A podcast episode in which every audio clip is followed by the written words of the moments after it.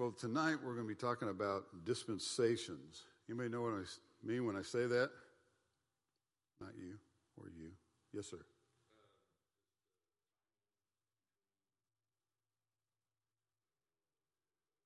Okay.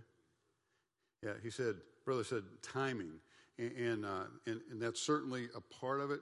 Um, dispensations sometimes it has to do with dispensing something, um, has to do with a, a time period, has to do with a stewardship, something given from God to a person or persons for a particular time or time period, and we're going to see um, scripturally tonight uh, a little bit about that. Tonight is just an overview. It's not in depth by any means.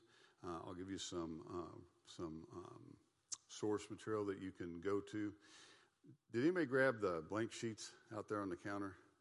Can you pass those around or just give them folks so you can take notes? Um, I am not a great artist. I wish I could draw like Jeff does. He does really cool stuff.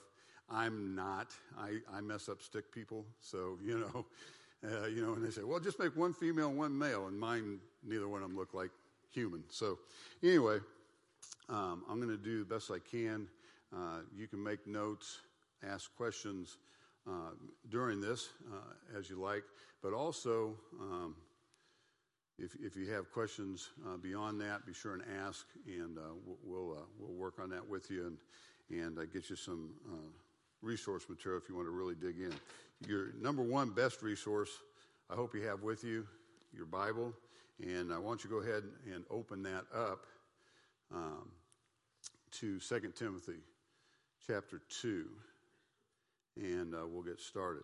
Um, the reason that I, I make emphasis there is because when it comes to quote unquote dispensations, in the church, when I say the church, I'm not talking about a building for those maybe watching, but we're talking about the body of Christ, those who are saved, born again sinners, okay, saved, born again, blood washed sinners, uh, headed to heaven not because of anything we did, but because of what he did and receiving his free gift of salvation. Um, the church. Within the church, there are a lot of different things. Some people don't believe in dispensations. I, I don't really understand that since the Bible actually speaks about them four different times. Uh, we're not going to look at all those, but that's real easy for you to look up um, because it only appears about four times, but fairly clear. Um, we use the Bible for one simple reason uh, because with all things, it comes down to a matter of what's the truth, right? What's the truth? If you don't have truth, how do you know anything? You don't. You have opinion. I don't, and you should not uh, rely on opinion uh, because uh, opinions are like, not that, are like armpits, my dad said. Everybody's got at least two and they both stink, okay? most of the time. I know where your minds were going because I was raised lost also. So, anyway, I say that. My dad was saved, but anywho, I was not a good child, we'll put it that way. So, when it comes to anything we do in this church, we, we go to the Word of God first. Uh, first, foremost, and always. So, John 17, 17. Anybody know what that says? Again, not you or Amy. No. How many of you are in discipleship have been discipled? Raise your hands. Let me see it. Really? You guys need to get discipled, okay? Aren't you guys getting discipled? Okay, okay. Because it's a memory verse, so I just that's why I'm asking. Uh, John 17, 17 says, um, won't turn there. You can if you want to, or write it down. Don't take my word for it. Look at and see what the Word of God says, which is, sanctify them by thy truth. Thy word is truth. Through thy truth, thy word is truth. Um, Lord Jesus speaking there, identifying truth as his word. So that's why we use it. So here in 2 Timothy chapter 2, uh, it's an awesome chapter here for a lot of different reasons. Um, we won't dive into um, what I'm going to call your attention to real quick. There are seven different characteristics um, that the Holy Spirit of God uses Paul to point out here of the believer, um, and, and, I'll just show them to you real fast. Uh, number one, in uh, verse one, he says, "Thou therefore, my son, be strong in the grace that is in Christ Jesus." And the things that thou hast heard of me among many witnesses, the same commit thou to faithful men who shall be able to teach others also. So the first thing is um, a son. The second, the, the first characteristic, your son or daughter of Christ. The uh, second one is in verse 3, he says, Thou therefore endure hardness as a good soldier of Jesus Christ. Seven, second characteristic is of a soldier. The third one is found in verse 5, and it says, And if a man also strive for masteries, yet is he not crowned except, except he strive lawfully. That's a reference to athletics uh, and racing and striving, uh, that type of thing. Uh, particularly in this world where they had uh, the original Olympics, you know, so to speak, going on back then, that was a big deal. And when he's talking about they strove, they were doing those things to receive a crown. So um, the characteristic there is an athlete. Verse 6, he says, The husbandman that laboreth must be first partaker of the fruits. Next characteristic there, number four, I believe, is a husbandman. These are characteristics of the believer, of all of us as believers, that, uh, that uh, God looks at us through. In uh, verse 15, he says, uh, Study to show thyself approved unto God, a workman that needeth not to be ashamed, rightly dividing the word of truth. So, a workman, okay? If you're saved, you're on your way to heaven, it's not so that you can kick back on the spiritual beach and not do anything. That is called lazy. Uh, that is called not doing the job. Okay? We're, we were left here for a reason. Verse 21 is the sixth one, uh, where uh, it uh, gives us the characteristic of a vessel. If a man therefore purge himself from these, he shall be a vessel unto honor, sanctified meet unto, uh, I'm sorry, meet for the master's use, and prepared unto every good work. And the last one, number seven, is verse 24. It says, And the servant of the Lord must not strive, but be gentle unto all men, apt to teach, patient, in meekness, instructing those that oppose themselves, if God peradventure will give them uh, repentance to the acknowledging of the truth, and so on. So in verse 24, it is, uh, number seven, is that of a servant. Seven characteristics found in this chapter of a believer. And uh, the one we want to focus on tonight is in verse 15 there the fifth of those seven uh, characteristics that you see a workman. Uh, because when it comes to dispensations, and I'll just put this up here.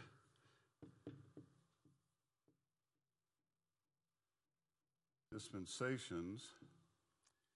Um, why, do we, why do we say that? Why, why do we talk about that? Well, let's read it again.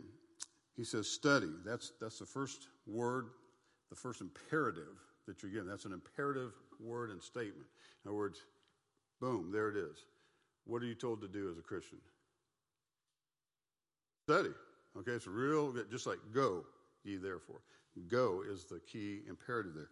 Here it is study. We are to study. Okay, Lord, what are we, what are we supposed to study? He says, study to show thyself approved unto God.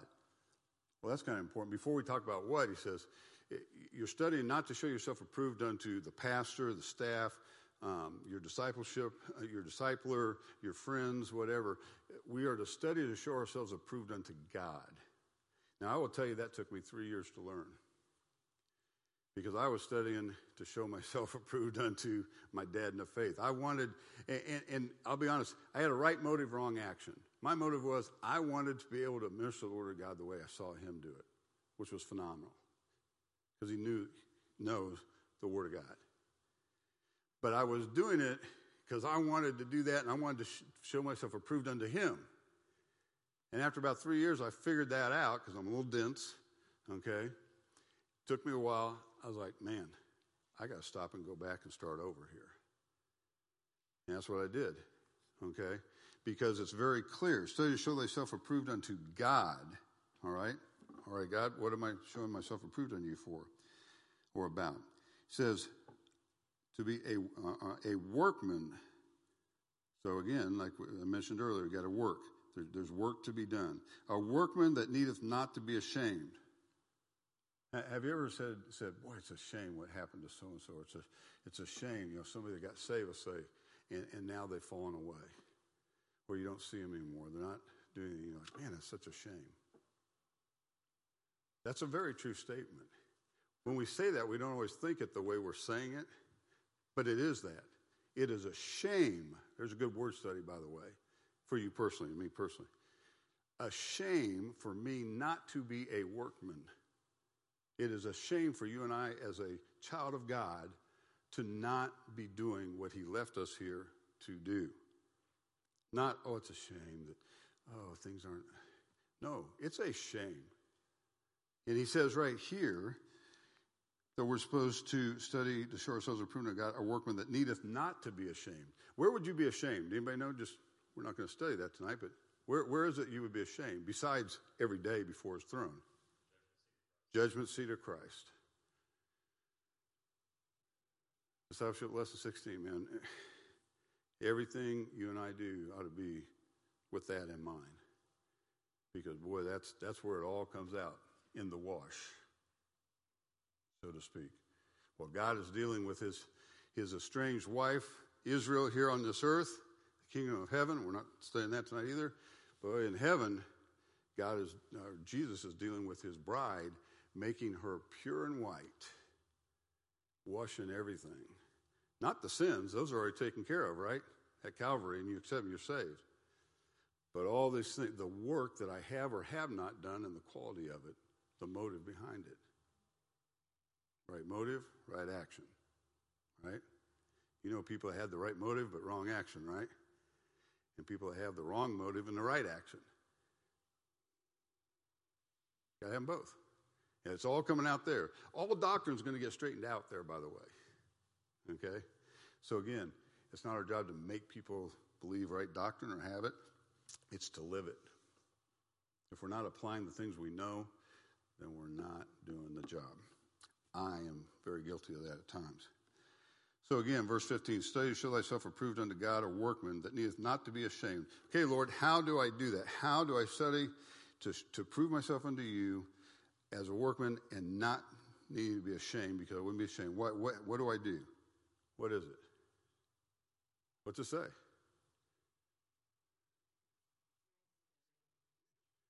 Rightly dividing the word of truth. So let me ask you something.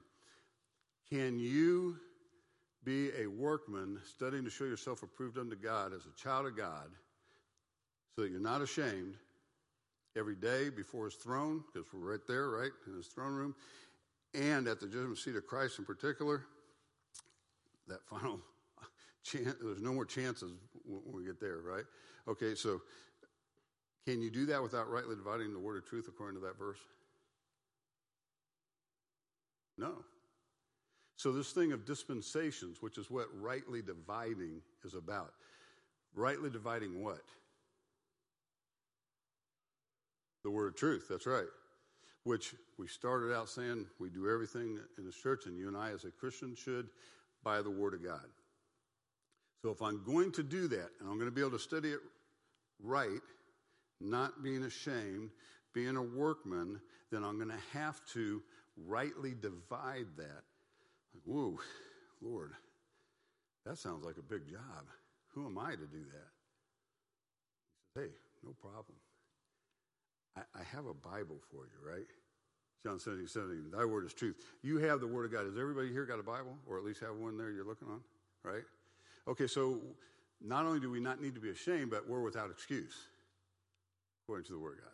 Because we have this, we can look in here, and we are supposed to be good workmen and work ladies, rightly dividing. So that's what we're going to look at tonight. It's 7 o'clock. I'm going to try to get through these over the next 60 minutes. Okay? So, again, this is an overview. This is not in depth. So, I'm going to move quickly. And that's why I brought some paper these are not Easter eggs. Okay, somebody asked me just just for clarif- clarifying this. These are not Easter eggs, and no, they're not shapely. I like I said, I mess up stick people. This is me trying to make circles. I know they don't look like circles, but that's the best I can do. Okay, if I don't have if I have a ruler and a compass, I can make it all look good. I yeah, it's just not good. I, that's that's that's not my gift. So when it comes to numerology, let's just start in some basic areas here. How is it the guide works when it comes to laying something out perfectly? Anybody? What number would come to your mind? Seven, that's right. It's a number of perfection or completeness. God created you know time in this world and everything in how many days? Seven. Six and a rest day, right? You see him doing these things. He does, has this pattern of sevens. And so that's why you ha- I put these up here just for a good starting point. There are seven. One, two, three, four, five, six, seven. We'll get to this one a little bit later. It's not really its own little hemisphere there, sort of. But anyway, seven dispensations or seven divisions that basically start in Genesis and end in Revelation. Okay? This ends up actually where this starts, and that's not a study for this evening, but um, there's there's a bunch of things that you see that start here, but actually get completed here. Okay, so we're going to take a look at this. Uh, a lot of people always say, okay, well, this is eternity past and this is eternity future. You understand what they mean when they say that, but understand this. Does eternity have a past or future? It does not. eternity is, it, it is, okay?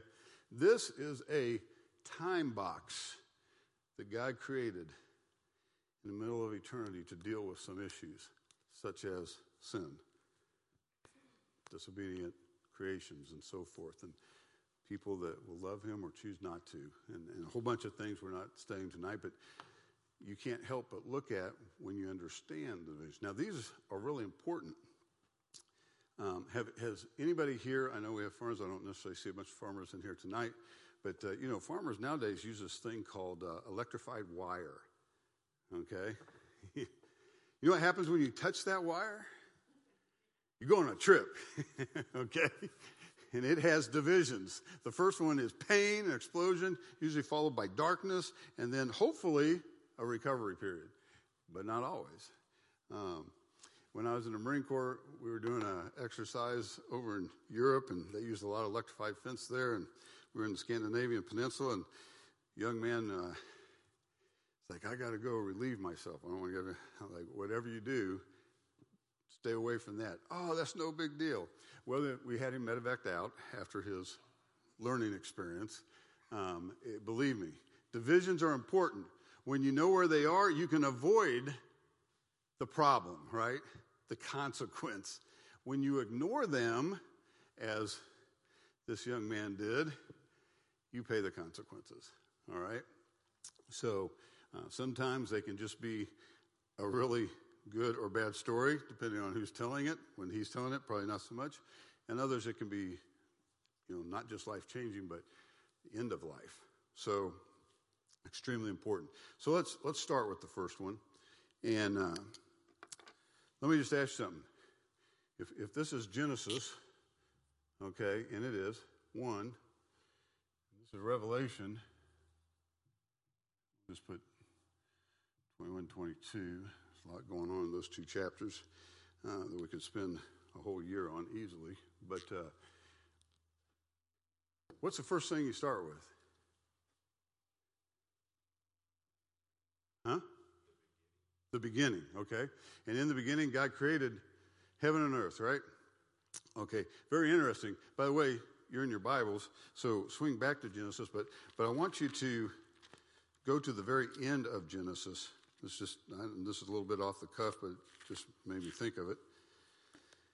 Genesis 1 1 starts with some of the greatest words ever. In the beginning, God created the heaven and the earth. Awesome, right? Look at the last verse in Genesis chapter 50, verse 26. So Joseph died, being 110 years old, and they embalmed him. And here's the last words. And he was put in a coffin in Egypt. Egypt's a type of the world, by the way. It just, man, something starts with great promise, and the next thing you know, there's somebody in a coffin in the world in Egypt. something done gone wrong along the way, didn't it? So in the beginning, God did what? Created the heaven and earth. Well, what's the th- big thing he did there in the first few chapters that we see? Come on, speak up. Yeah, created man, put him in a garden, right? What was the name of the garden? It was eastward in Eden, but yes. Okay? So this this first this first dispensation or, or uh, stewardship or time period. And these time periods are not equal, by the way, okay?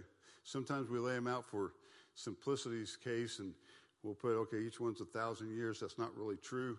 Um, we'll get to it, but like this one's more than that, this one's more than that, this one's double that. Um, so it's not always that. But uh, here, the very first one, we'll just put a one over it, is the Adamic dispensation. Um, depending on, on who you read or, or how you study, um, there, uh, people call them different things. It's also known as uh, the dispensation or age of innocence. I'm not a good speller either. There's, is there one N or two in innocence? One, right? Oh, good. Praise the Lord. Okay, good. Good. Uh, it, it's, it's not just a song about the age of innocence. This is also known as the age of innocence. Okay? Now, um, this is a pretty short one. Okay? Because God creates, you know, this, He puts man in it, right? Chapter 2, well, really, verses 26, 27, 28, you see make man. Uh, they make man in, their, in, in his image and likeness. Uh, but then sin comes in. We'll get to that in a second.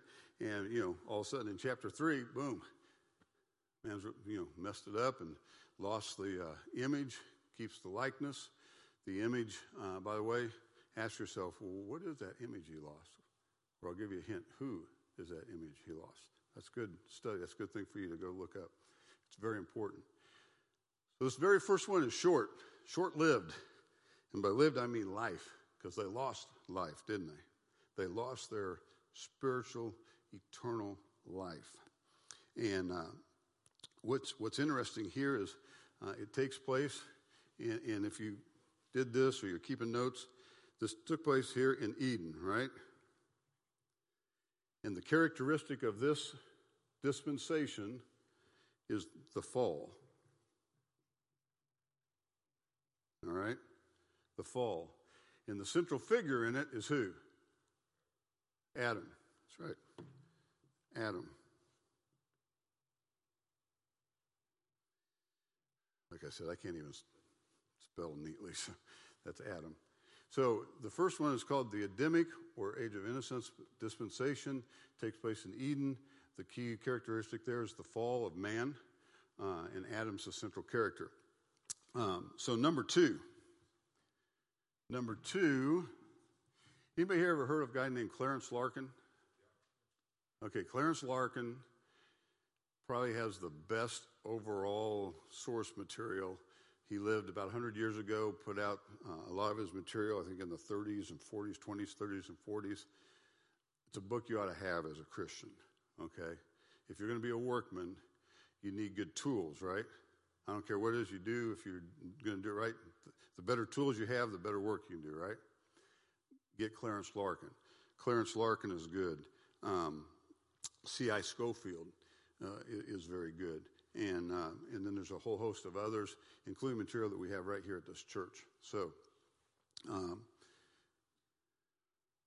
this by Larkin is called the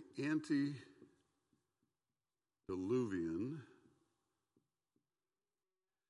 uh, A N T E. Some people put a hyphen in, some don't. Then diluvian is D I L U V I A N. I can't spell it, I just can't make it to where you can read it very well. Okay? The antediluvian dispensation or age, also known as the age of conscience.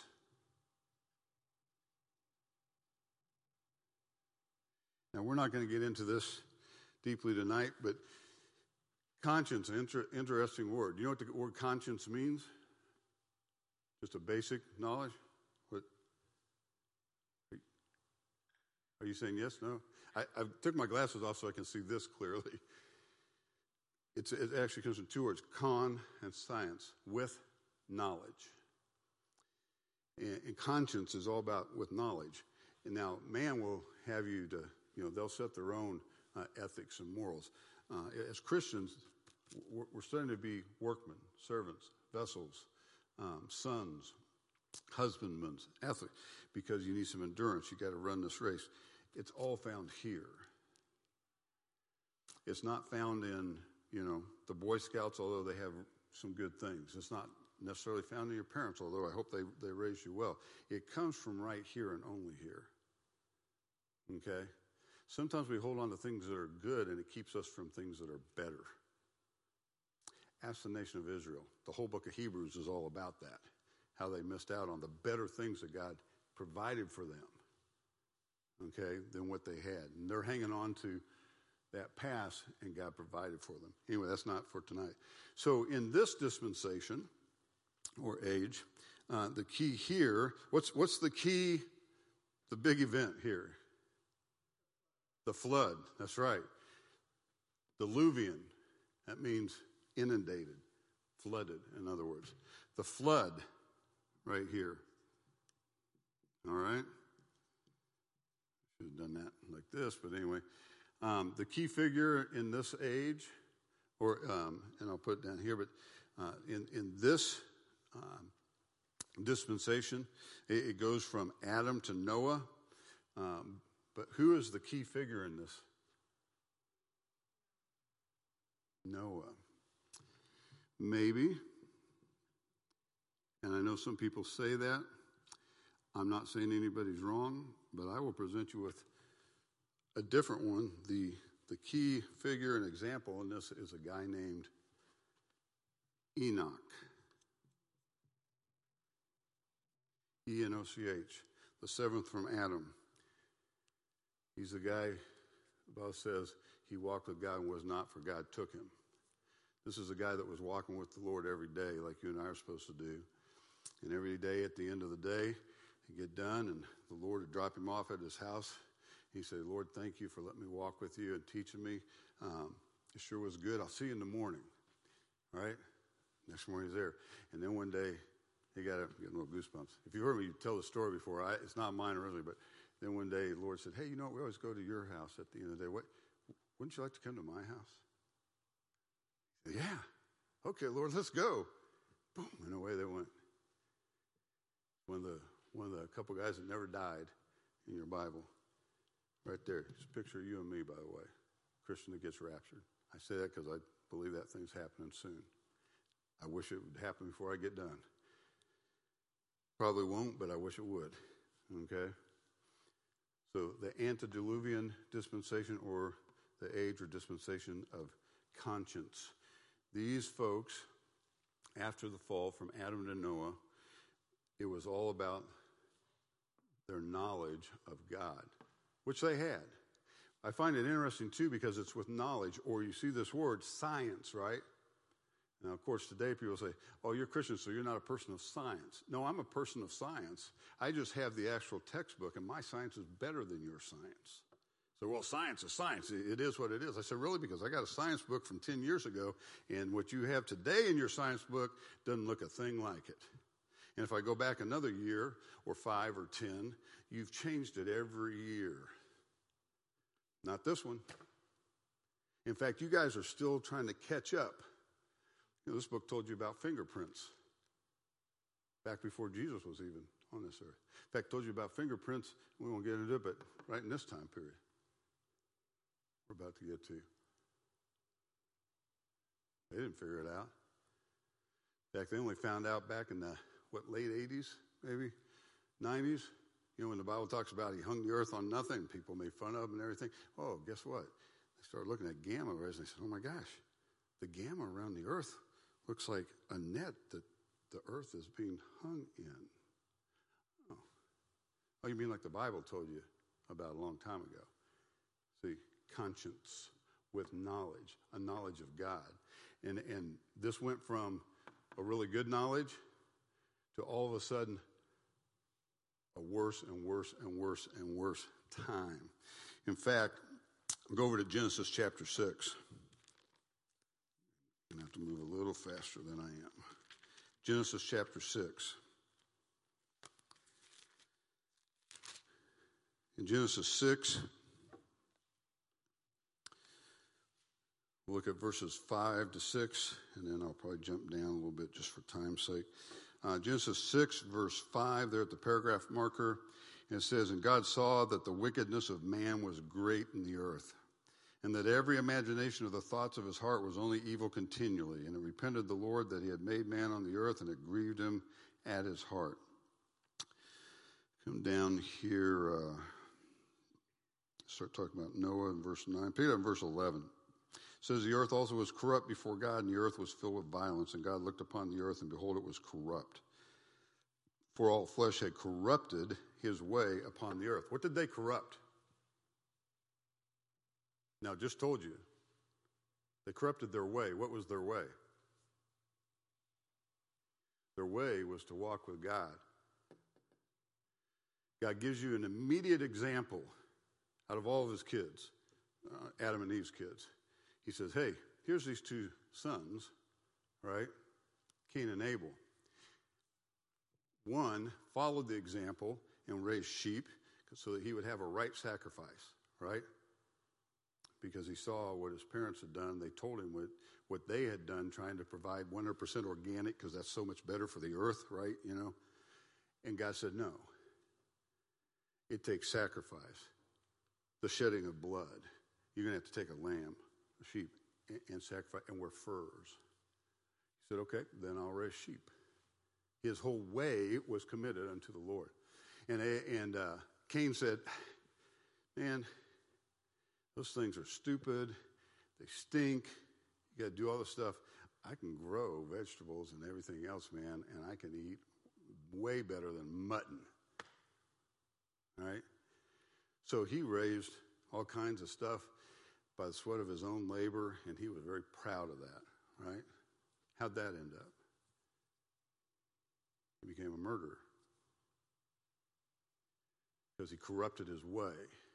He didn't follow after God. After his parents warned him, hey, God gave us everything. You know those cherubs over there and the flaming sword, the thing that keeps us out of there? You know why? Because there's, there's a tree in there that if we ate of, we'd live forever. And we're sinners. And our way is to follow God every day and to worship Him and commune with Him, bring Him honor and glory, and thank Him for not just burning us to a cinder crisp on the spot for that foolishness after He'd given us everything. So that's how it starts. And it just gets worse and worse and worse until what you read right there. And of course, you know what happened after that. This little thing here is a my attempt at making a ark. It's the flood, or okay, right there. So here's the waters. I should put the waters all over because they were everywhere. All right. Then the waters recede, and uh, the next thing you know, we have number three. If this is antediluvian, what do you think this is? Post diluvian. Okay? Post diluvian dispensation. Um, some people uh, call it, I know in some of the ones that I usually do, I tend to do this uh, myself, uh, call it the uh, time or the dispensation of um, man in authority um, over the earth through human government. He starts creating government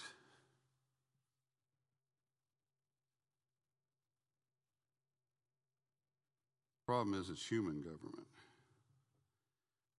All right? If you don't think that's a problem, just watch the news for about five minutes. It'll make you want to, I don't know what I want to say. Anyway, this time period of uh, government or human government, as some people call it, starts with um, with Noah because, of course, he and the eight with him, his wife, his three sons, and their daughters, I mean, their uh, wives. And takes us, how far do you think this, eight, this dispensation goes? Hmm? Anybody? There's a guy named Abraham, or Abram, if you will, right then. Abram. Um, come over to Genesis chapter 9. Genesis chapter 9. In Genesis 9, it says, And God blessed Noah and his sons and said unto them, Be fruitful and multiply and replenish the earth. Now, anybody recognize that? Doesn't that sound familiar? Isn't that the same thing that, that God told Adam to do? So, you know, he washes this whole thing clean. He's got a, a preacher of righteousness, and Noah, if you study Noah out, he says, Okay, son, here we go. Give you the same charter, the same way to go. And that is be fruitful, multiply, and replenish the earth. Okay? All right, here we go. Well, you know how that ended. Not so great. In this, this um, dispensation of government, um, man under human government, if you will, ruling the earth, uh, post diluvian dispensation, if you will, uh, is highlighted by what? Anybody know?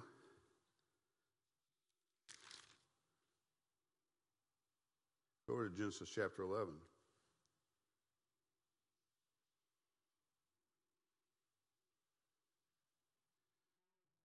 Yes, that's exactly it. I find it interesting that the number one uh, language learning thing today is called Babbel. You don't think God has a sense of humor? You don't know God very well. All right? So, uh, Genesis chapter 11, verse 1 says, And the whole earth was of one language and of one speech, and it came to pass as they journeyed from the east that they found a plain in the land of uh, Shinar, and they dwelt there. And they said one to another, Go to, let us make brick and burn them thoroughly. And they had brick for stone and slime had they for mortar. And they said, Go to, let us build us a city and a tower whose top may reach unto heaven. And let us make us a name, lest we be scattered upon the, upon the face of the whole earth. So they, they wanted unity. Let's all be unified, man. We've all got one language. Let's, let's all just build a city. Um, you know, we'll call it utopia, and we'll build a tower that we can reach heaven with. Because, man, we, we don't want to get flooded again in case we you know. So let's build a tower. Let's, let's, let's, let's build our own God and religion. So what's he do? Because, by the way, do you think you could physically build a tower with brick and slime that would actually reach to heaven? Hmm. Yeah, man, that must be that ectoplasm slime from go or whatever. Yes, sir.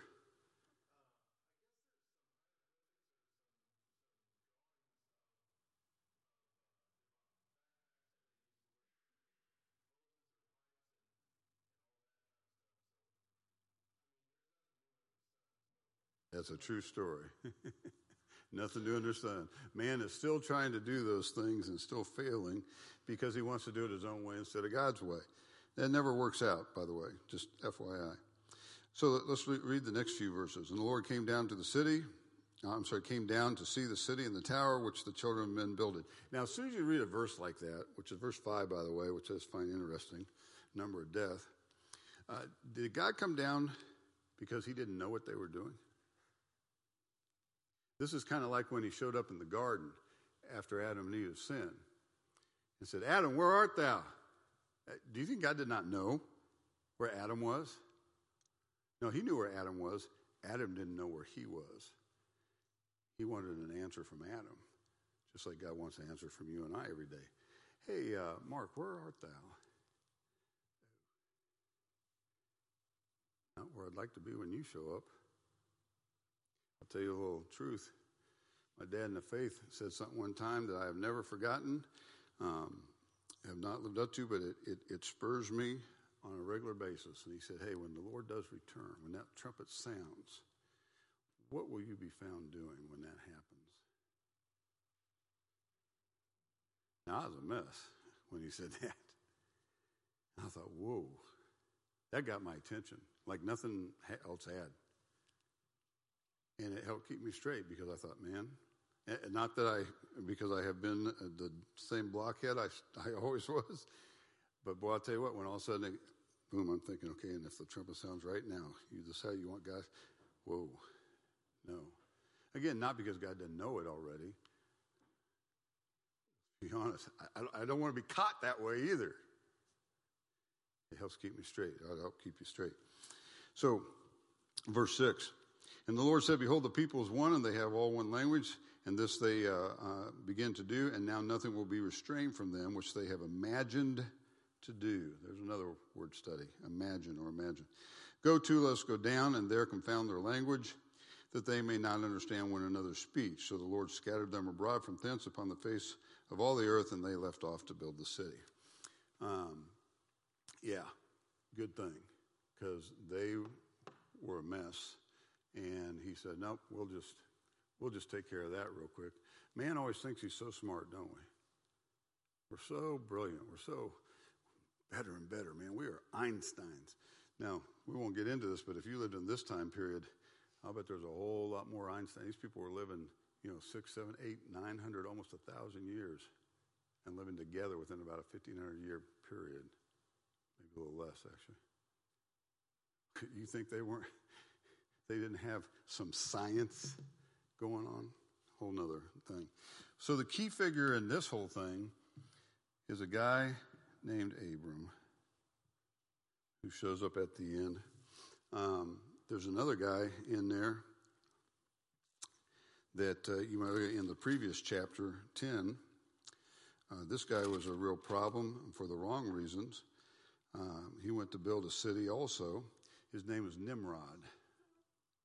Anybody ever heard that? I mean, I'm sure you've heard sometimes people are called Nimrods, but every you know who Nimrod it was? Anybody know?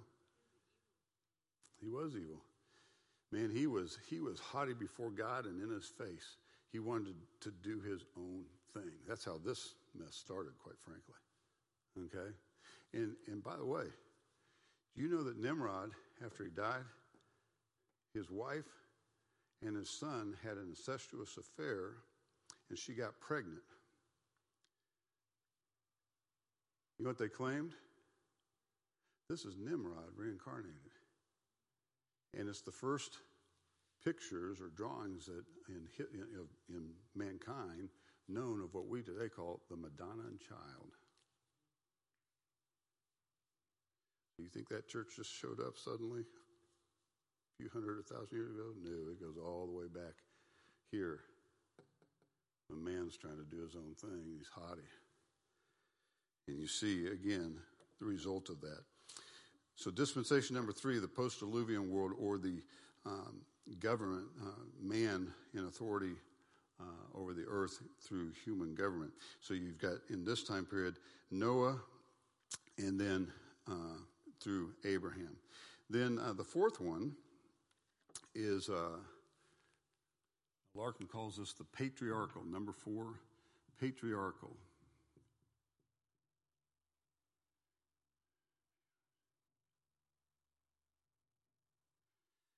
If I'm spelling that right, but patriarchal, or, and I'll give it to you down here, uh, dispensation of promise. Some um, call it the dispensation of family. Um, whatever works. I, I, don't have a problem with any of these, quite frankly. Um, it has to do with the doctrine that's going on during these times, by the way. Um, because up until now, how many, how many Jews were on the earth up to this point in history? That's right. Zero. None. Zilch, nada, nine. Okay? in whatever language, you know, Tower of Babylon. Anyway, never mind. My humor is hard to understand, even for me. So, dispensation number four patriarchal or man under the promise. And what's the promise? Well, if you come over here to uh, Genesis chapter, excuse me, 12, what, what's going on there, guys? What's going on there? This is a chapter you ought to know. Okay? Um, there are some key places in the Bible that, uh, that you ought to know as, as you uh, grow in, in, the Lord. Just some key things. Adam and Eve, of course. Uh, Noah, of course, and the flood. And this is the next one. really to know. And that's Genesis chapter 12 with Abram. Where did Abram come from? Ur, that's right. He was one of the Budweiser frogs, right? Budweiser. Too old for most of you guys. Okay. Every time I heard that, though, that's what I thought. See, they, everybody thinks beer and funny frogs. I think, oh, land of Ur. Hmm. I'm weird, I know.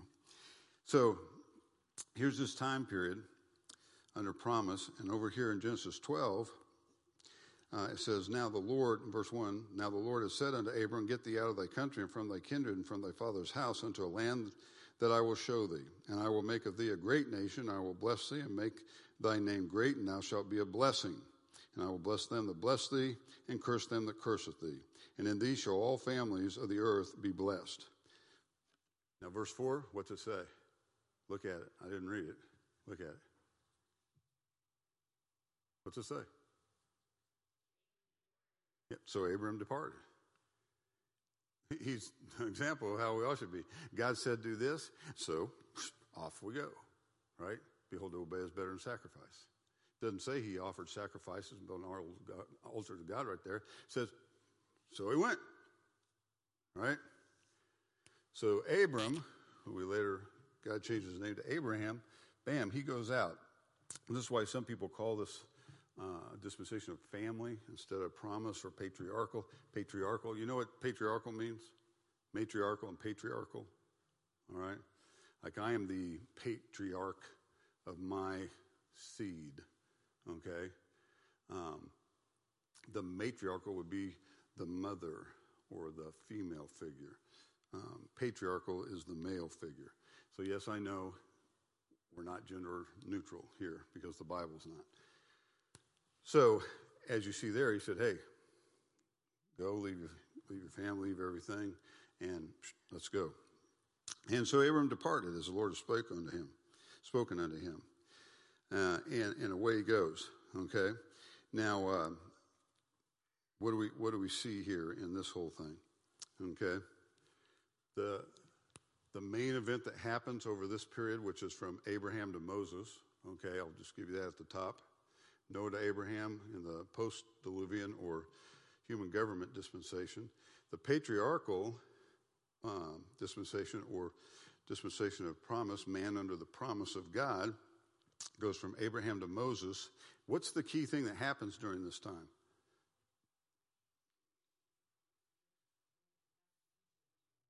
Not back to Egypt. They end up there, but there's some things going on like uh, Abraham. Didn't he have some kids? Uh, you got Abraham, Isaac, and a guy named Jacob. Name is changed to what? Israel. So what? What's the big thing that really happens during this time period to Moses? Nation of Israel, the twelve tribes or 12, yeah, 12 tribes. Okay? These 12 tribes um, grow. You know, we know the whole story. Abram, and of course, takes Lot. That's a problem. Sodom and Gomorrah takes place.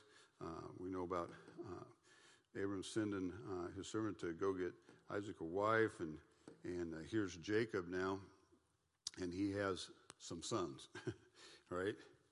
Uh, a bunch of them. And so the 12 tribes come up, all right? And uh, it's called the patriarchal or dispensation of promise because didn't God just make some promises to Abraham? To Abram? He says, hey, if you do this and this, man, I'm going to bless you. I'm going to make of you a great nation. And to this day, that blessing is still in effect, by the way. I mean, we, this may be the church age, and we'll get to that here shortly, probably faster than I'm going right now. But uh, things are happening. He's making him promises. He made him some promises that are still in effect. He made some promises that are about to come true here soon. We'll see that down here a little bit.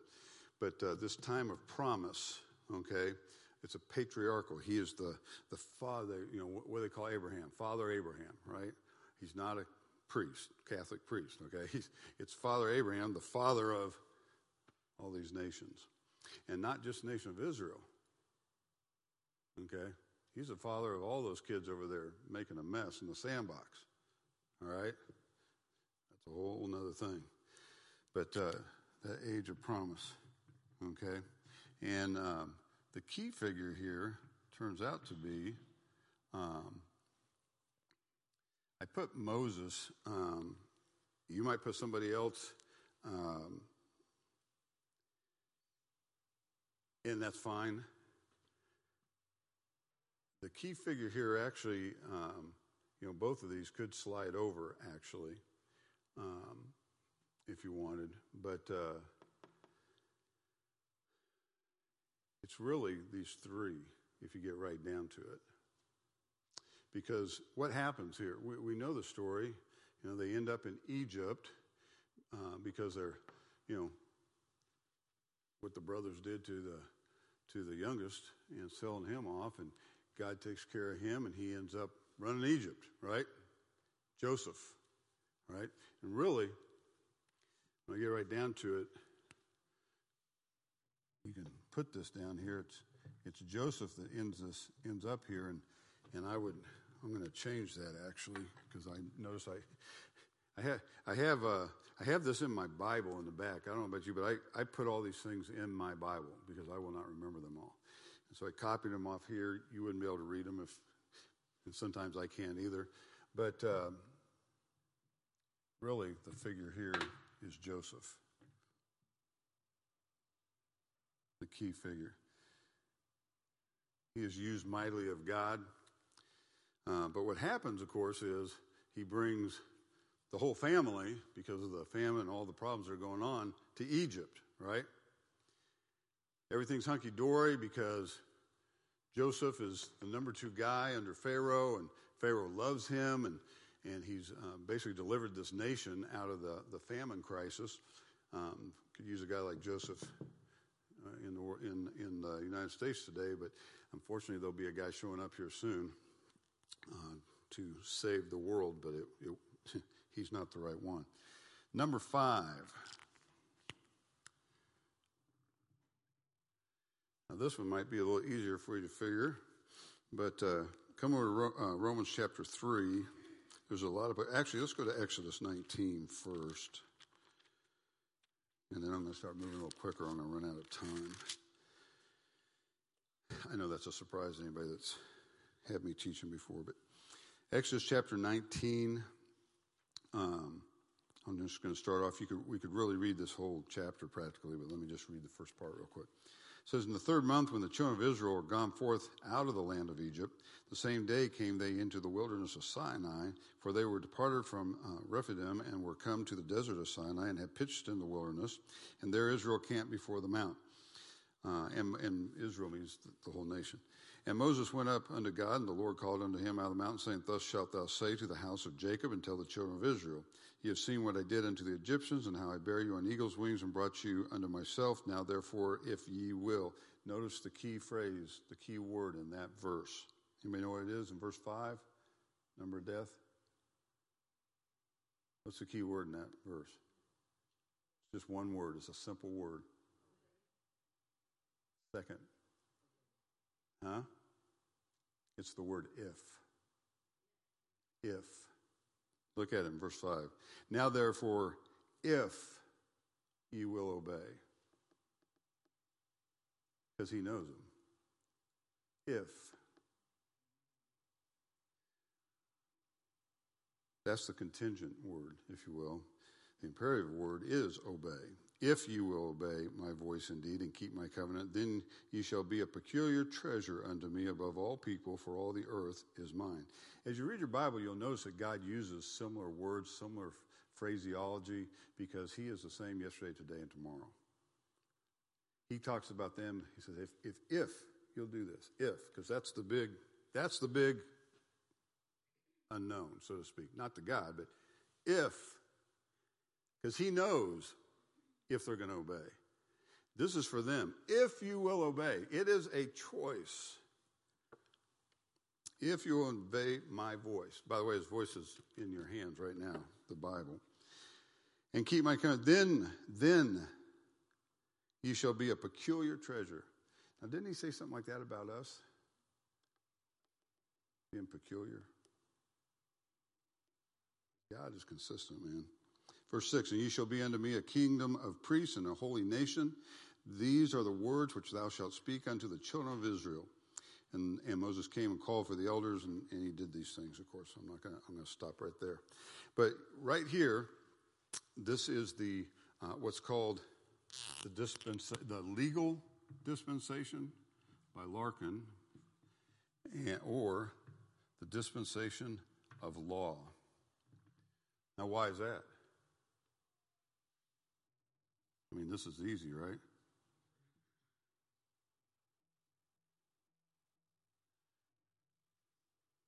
Why is it called dispensation of law? What? Yeah, the law was given, right? The law was given, all right, by God to Moses. And uh,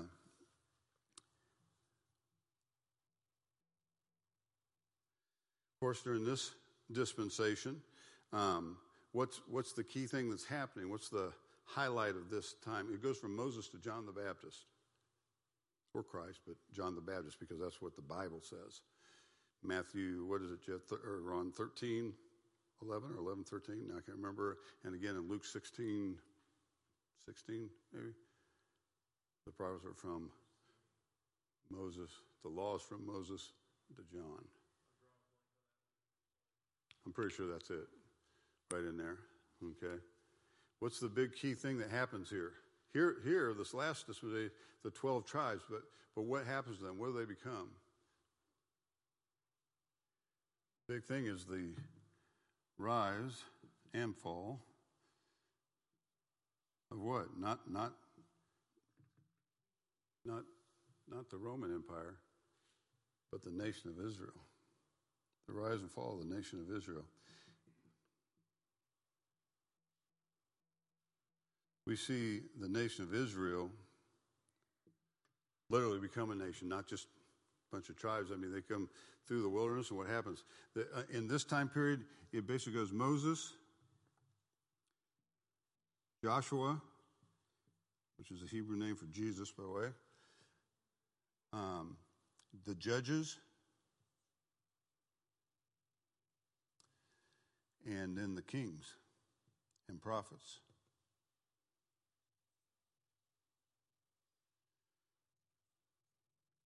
during this time period.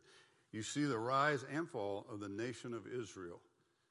Again, they have these promises from, from the previous one, but now they're under the law now, right? Come, come over to Romans chapter 3. Romans chapter 3. I'm going to give you a few verses here.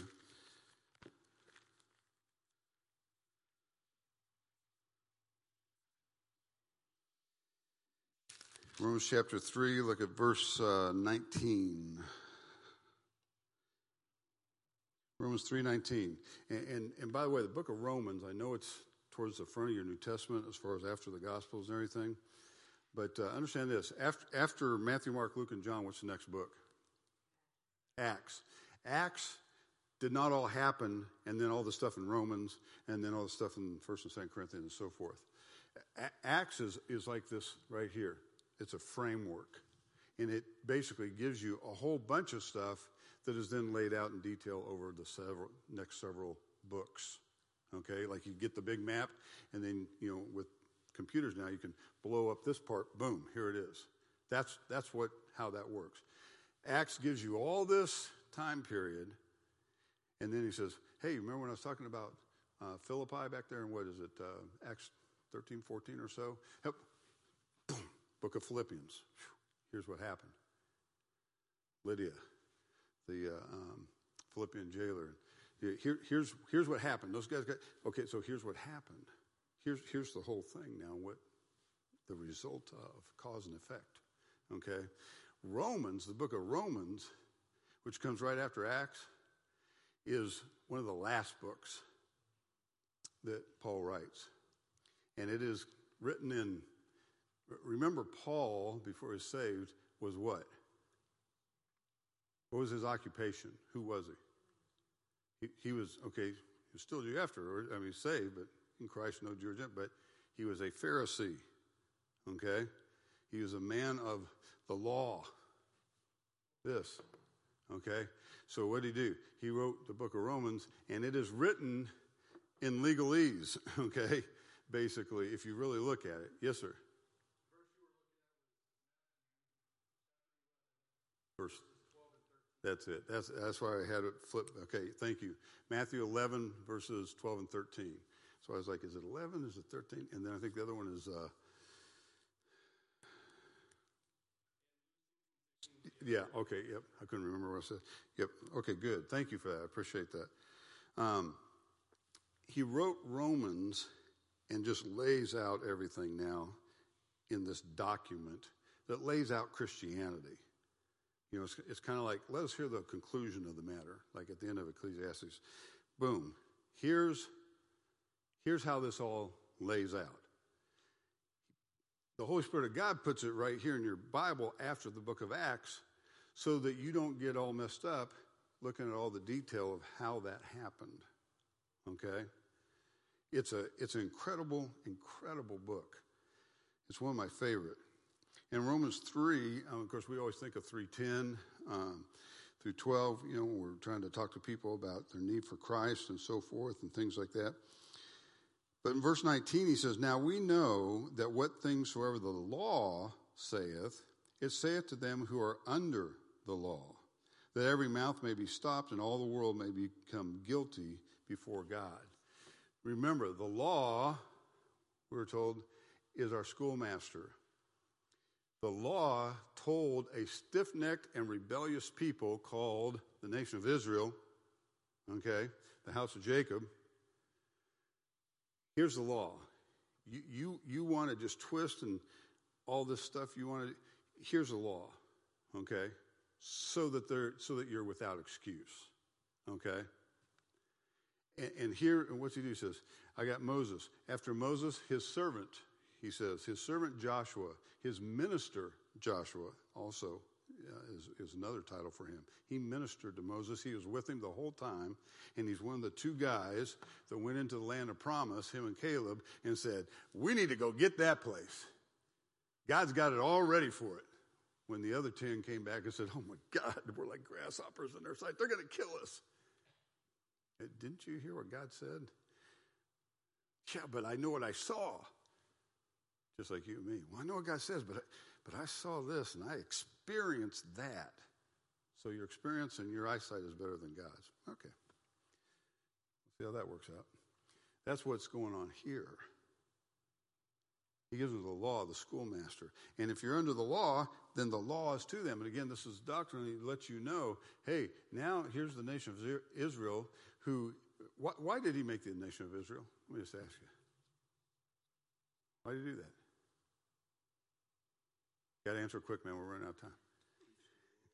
I'm running out of time. What?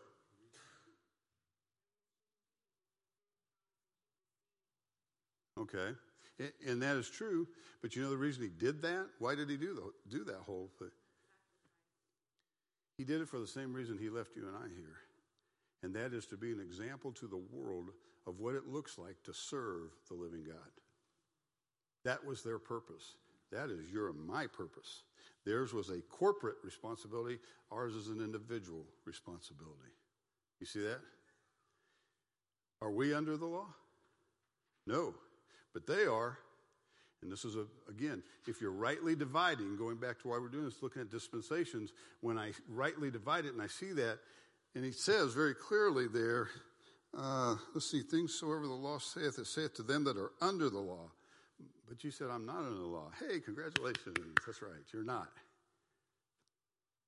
So those things aren't for me? No. What did you just see? Are you under the law? No. So could those things about the law be for you? No. Okay, well, that was simple. You know, remember the old Staples thing? Well, that was simple, right? That, that's it. It's simple. And that's why we have to rightly divide. So, what happens right after this? If this is Moses to John, that's John the Baptist, what's the next thing?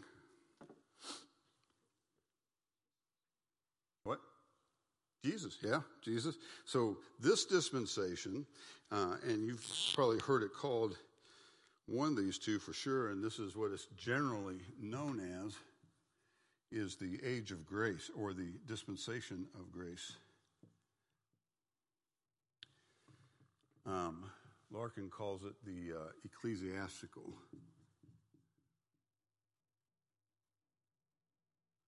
dispensation. And uh,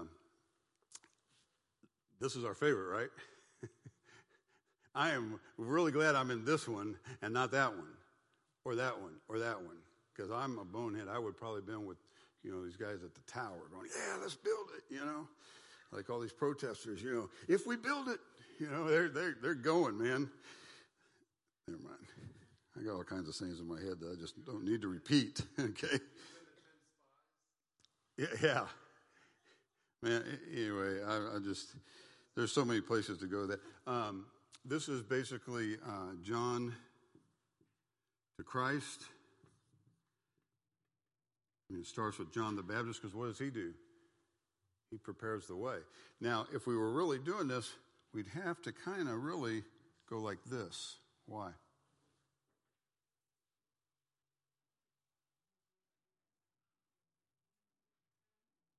Say again? Okay, and, and that's true, but I'm talking about like with in, in here. I put MMLJ, that stands for Matthew, Mark, Luke, and John. Is Matthew, Mark, Luke, and John Old Testament doctrine or New Testament doctrine?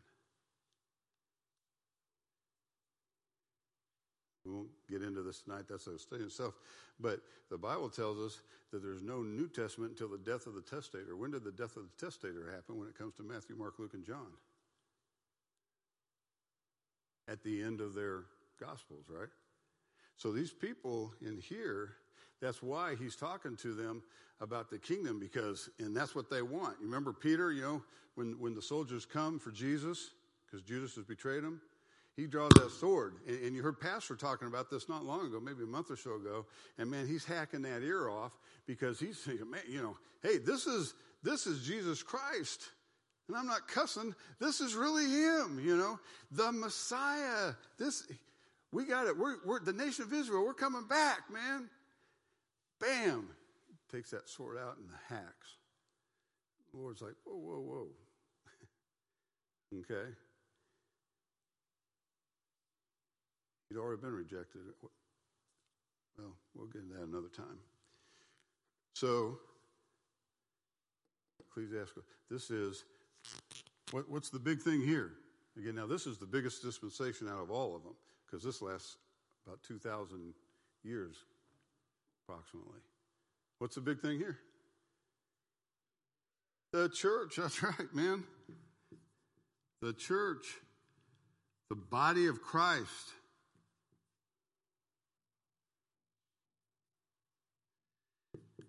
I won't go to a bunch of verses with that because we, we know where we're at, okay? Uh, and that one's easy for us. At least I hope it is for, for you and I. The thing that I would say, go over to 1 Thessalonians chapter 4. 1 Thessalonians chapter 4.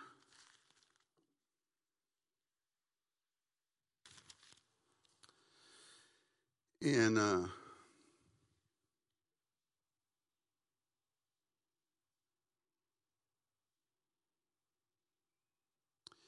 where to start here. First Thessalonians chapter 4, let's pick it up, uh, verse 13. But I would not have you to be ignorant, brethren. There's another good word study for you the word ignorant, and how many times he tells us not to be and what not to be ignorant of.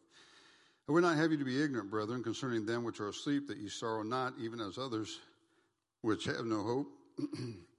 For we believe that Jesus died and rose again even so, them also which sleep in Jesus will God bring with him. For thus we say unto you by the word of the Lord, in other words, not, not by their own word, but by his word, that we which are alive and remain unto the coming of the Lord shall not prevent them which are asleep. Now pay attention. For the Lord himself shall descend from heaven with a shout, with the voice of the archangel, and with the trump of God, and the dead in Christ shall rise first. Then we which are alive and remain shall be caught up together with them in the clouds to meet the Lord in the air, and so shall we ever be with the Lord. Wherefore, comfort one another with these words. Now, that happens back in here, right? that at the end of this age, like we said, hopefully tonight, maybe tomorrow, but not many days or years hence. I can guarantee you that. When that happens, boom, the rapture, all right, the catching up of the body of Christ. Um, and this is not our study tonight, but it's also known as the main harvest. Okay? The uh, other one took place back here at Calvary. And that's uh, the first fruits were taken up then. Three parts to a harvest. Any farmers in here? Three parts to a harvest. Anybody know what they are? The first fruits. You know, kind of like right now, things are starting to bud, things are out there. But it's not really the main harvest, but there's a few that you can get. When we lived in, in New Mexico, man, you know, avocados take a while and they're hard.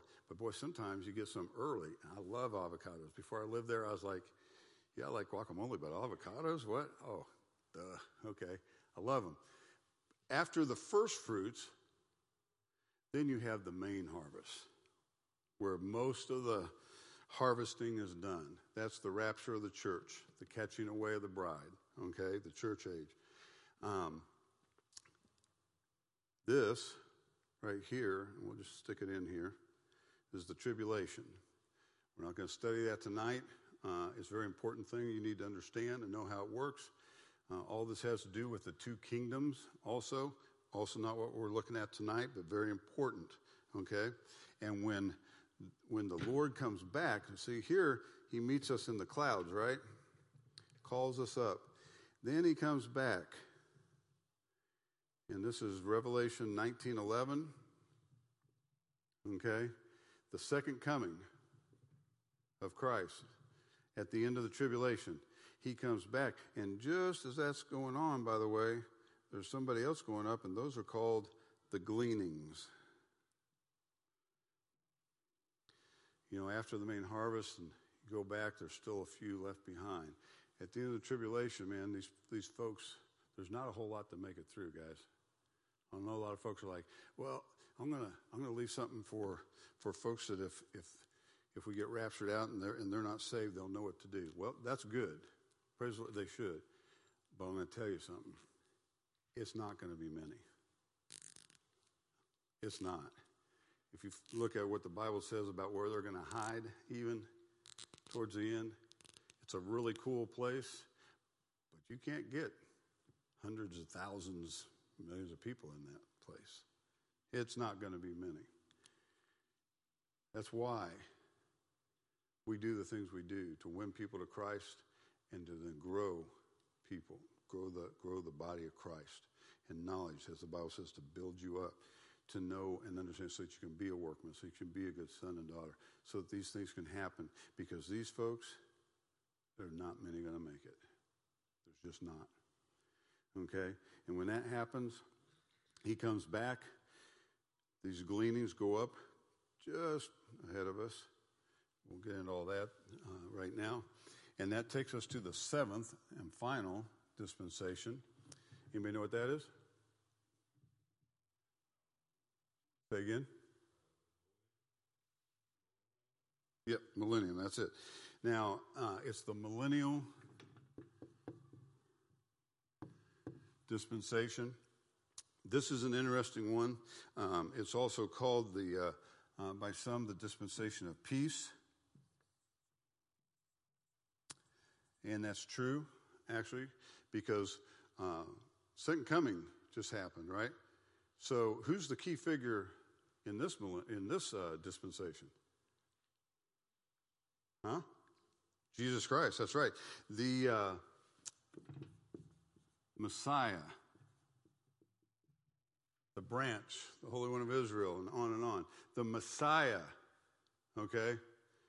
Uh, the key thing going on here, by the way, is not just the Messiah, uh, but guess what? It's the restoration of what? Restore, restoration, sorry, and fulfilling of the promises to the nation of Israel.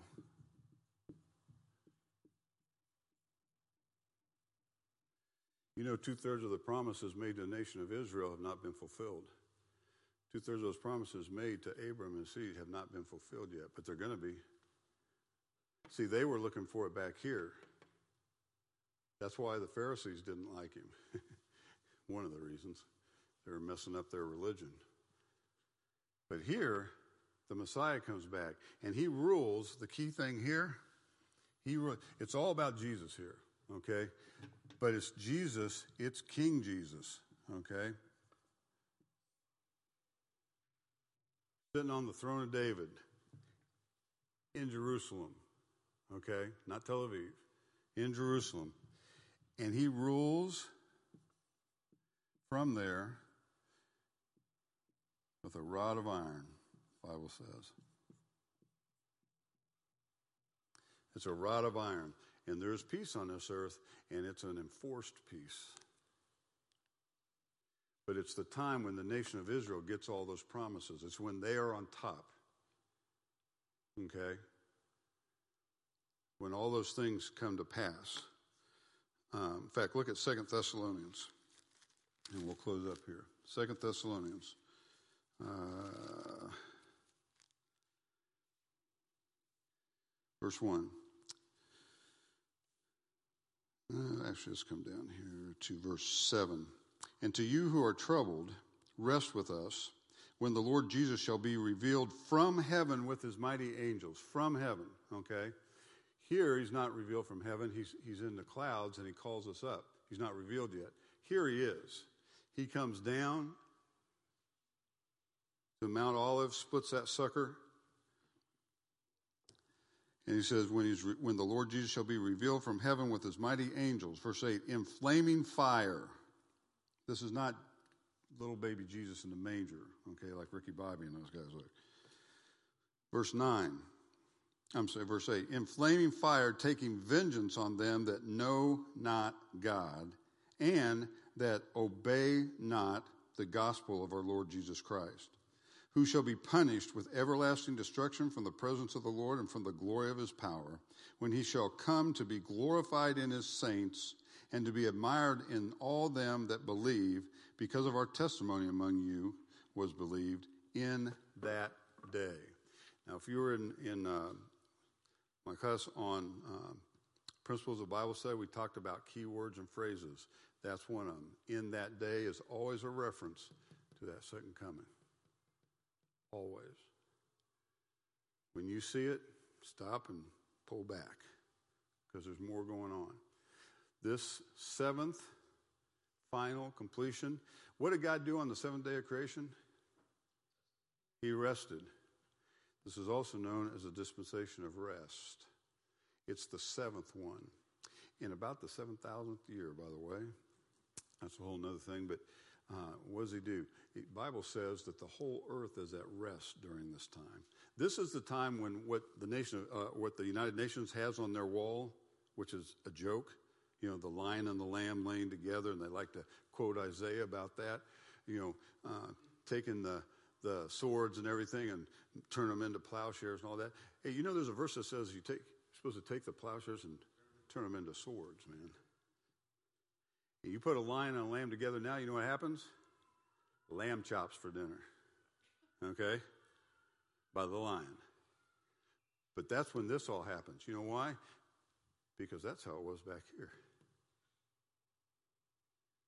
But where do you think Dr. Dolittle came from? Don't you read back there where Adam is naming all the animals that are coming by and like, hey, what's my name? Your name's this. say, well, that's silly, talking to animals. Really? How many of you have pets? I'm sure none of you talk to them ever, huh? How it starts, how it ends. Now, there's a whole other thing coming after this because after this is the great white throne judgment. The lake of fire gets some new residents. Uh, death and hell are delivered up in here, and we go that way, eternity. And that, a whole other thing. But when it comes to you and I being workmen, we've got to rightly divide. And that means I need to know When is this? When is this? When is this? When is this? When is the law? You know, what, what, what's the innocence, conscience, government, promise, law, grace, peace, or rest? What are all those different things? Because if I know those, I can rightly divide this, and then I know what God is telling me. Yes, sir.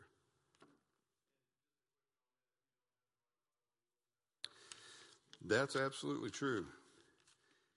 How many times do we have a verse that talked about the voice of the Lord, the word of the Lord? Have you ever been misquoted, by the way? I'm sure that never happens, right? You think that doesn't happen with God? I need to take you back to Genesis chapter 3, verses 1 to 5.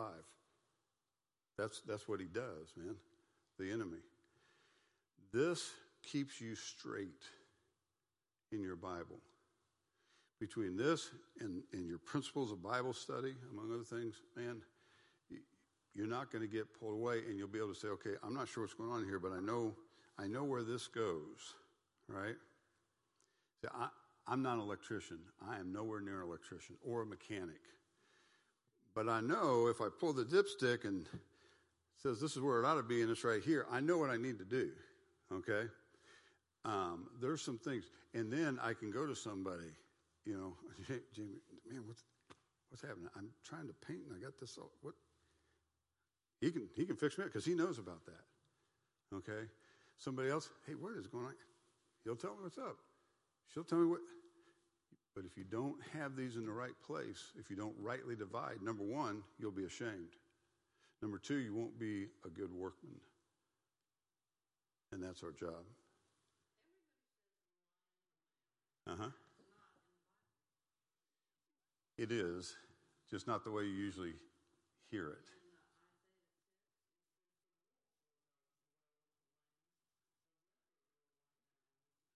Yep, that, that's there too. But I, will I'll, I'll pull that up for you a little bit later. Yeah, it's it's in there. It's not the way you usually see it, but it is it is in there. Um, and the whole key is, man, lion, leopard, all those things. I mean, let's be honest. How many times you look at a tiger or a lion and think, gosh, I would love to have that for a pet, right? But if you do that, I don't care what you see on these shows, you're going to get ate, okay? More than likely. More than likely. Yeah. Oh, man. All right. Well, let's pray. I'm over and I apologize for that. Um, if you want more clarification, there's a whole lot more to all this. Um, but uh, Clarence Larkin's book um, on dispensational truth, you ought to have. If you're if you love the Lord, you ought to have that book. C.I. Scofield's got one also. It's a smaller pamphlet. We have it. I know. I know we got both of them actually, and and many others. So, all right, let's pray.